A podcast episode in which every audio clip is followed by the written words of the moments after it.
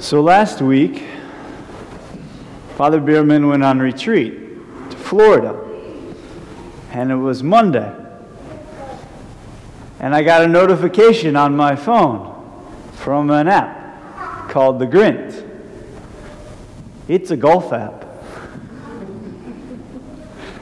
It notifies me when anyone on the app that I'm friends with starts a round of golf. Starts a round of golf and then gives me live updates if I want them.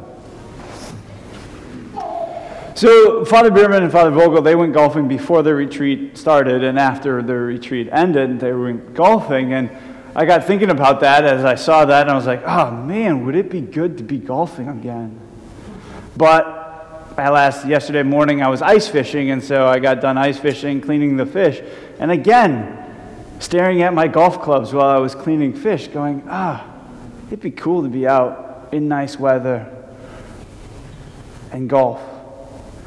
But then there's this always this instinct of like, I don't know where my swing's gonna be.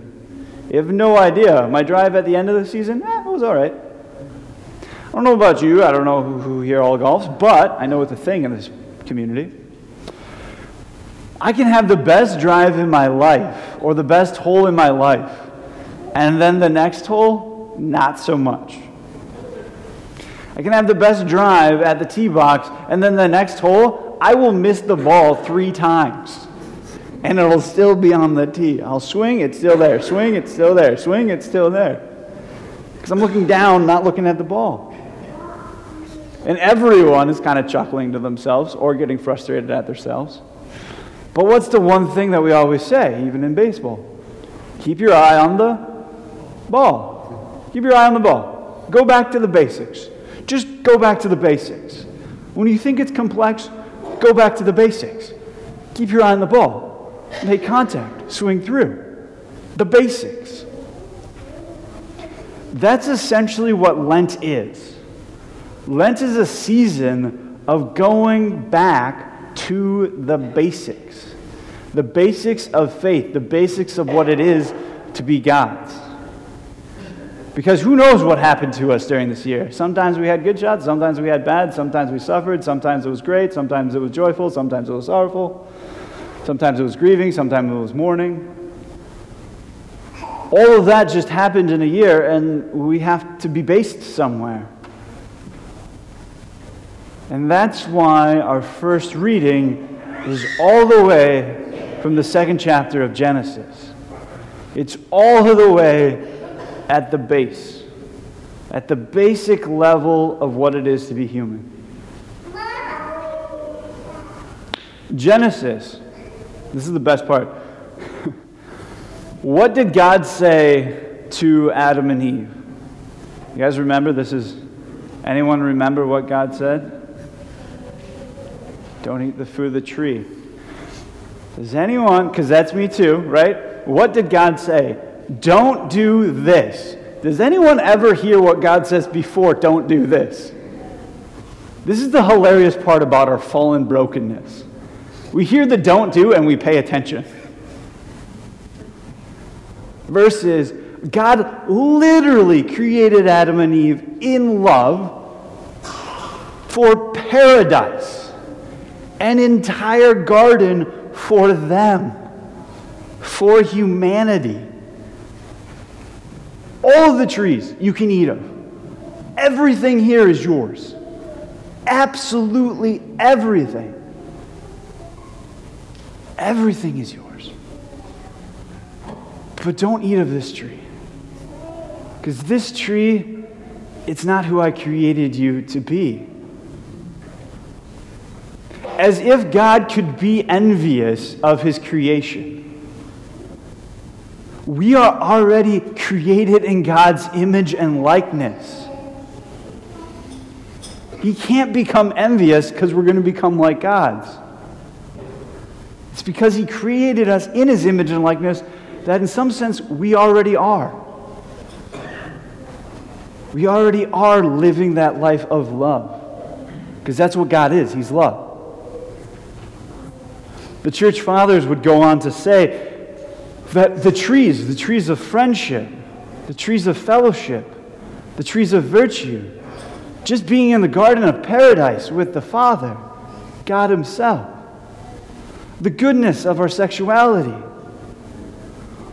All of these trees are yours. Just please don't choose death. Don't choose this tree. But because of free will, I'm placing it in the garden. So you can choose. That's the story of each one of us. This isn't a distant past. We are created in love, for love, to give love. We're lovable. And then we turn seven.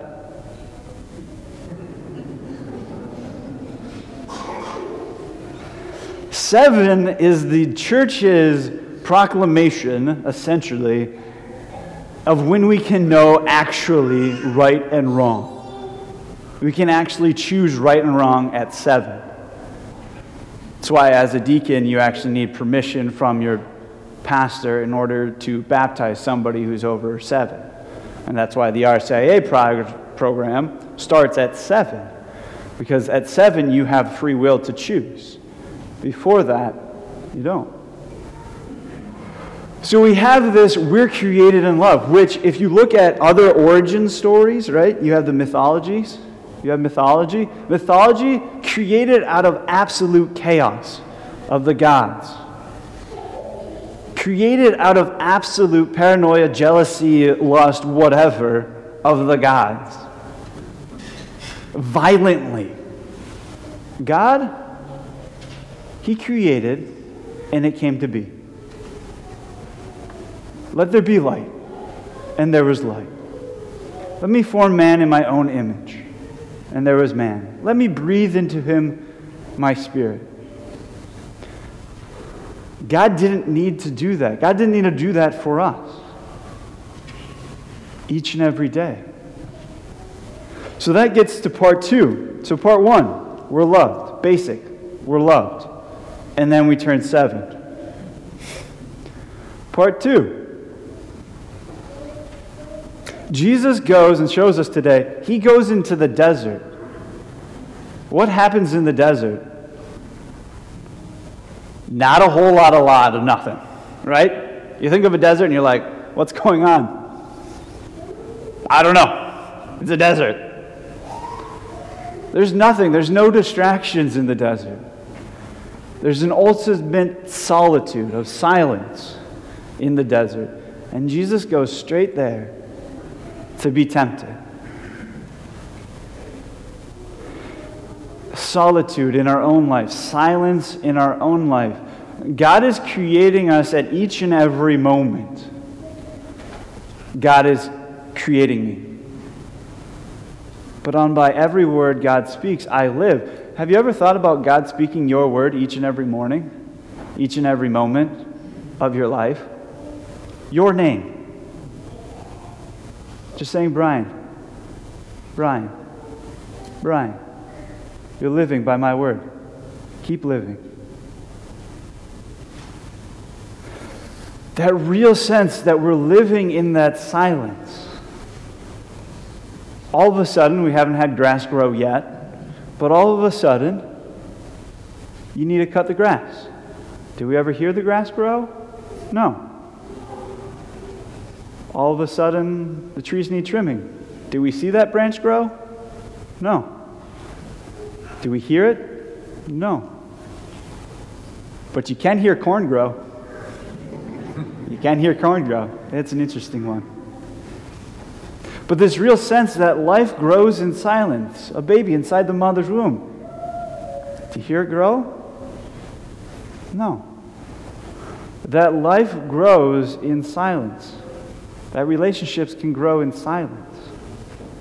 So that's God. Jesus goes into the desert, and he's in the desert, and he's silent. And these temptations, after 40 days, he was hungry? Really? After 40 days of fasting? I could see that he was hungry. I love that. St. Matthew put that in the Gospels. And he was hungry. Duh. Anyways, he was hungry. But what did Satan tempt him with? All of his temptations started off with this one fact. If, if you are the Son of God, do X. If. And this is basic number two. Number three. The cross is not an if.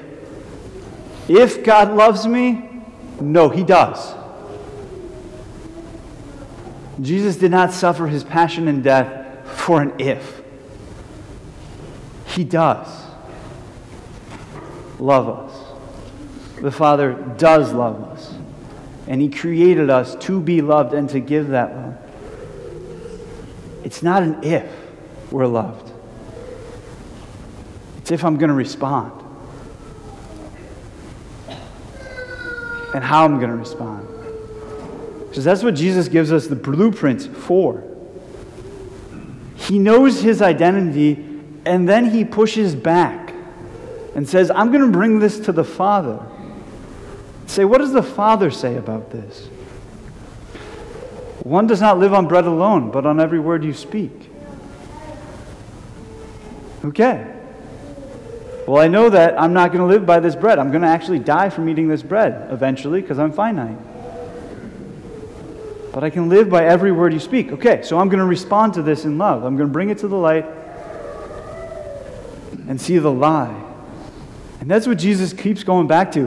Whatever Satan says, it's going to be a lie. He's a murderer, he's the father of lies. It's going to be a lie. Whatever vice that we're tempted with, it's not going to do what the Satan says it's going to do. It just can't.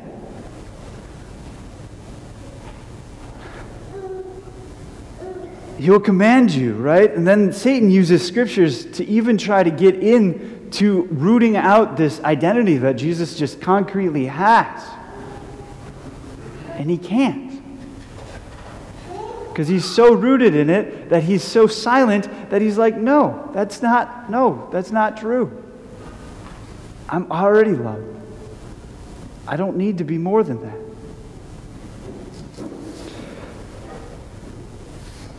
And then Jesus just has enough. This is the best part.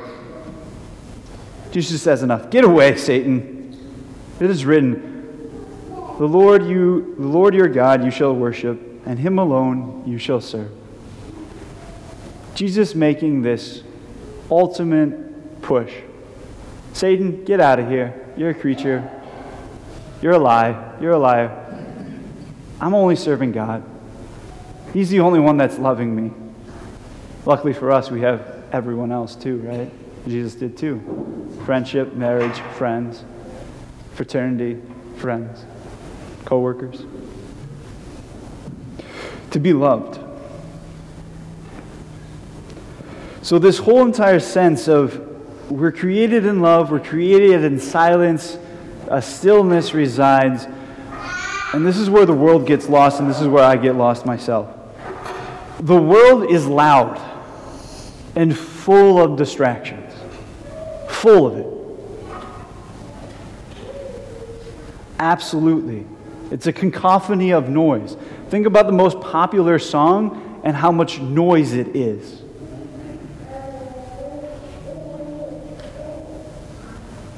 And that's why our world is starting to lose our identity. Because if I'm creating me out of this noise, who knows what I'm going to be tomorrow?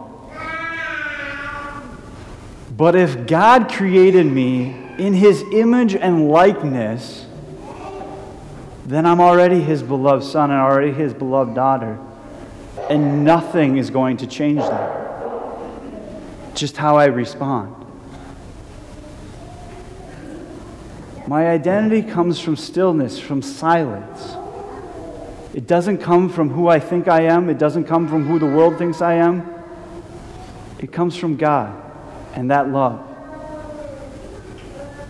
That I'm created at each and every moment for love, to receive love, and to give love. So, in these 40 days, it's returning to the basics. keeping our eye on the ball. Where's stillness in my life? Where's silence in my life? Where's love in my life? And to stay there. This is crazy, this is really cheesy. But we're human beings, not human doers. Cheesy, I know.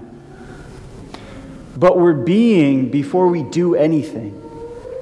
We're good before we do any wrong. We're good before we do any wrong. Let's try to just be human beings. Just to be is good. To the Father, because we're created in His image and likeness.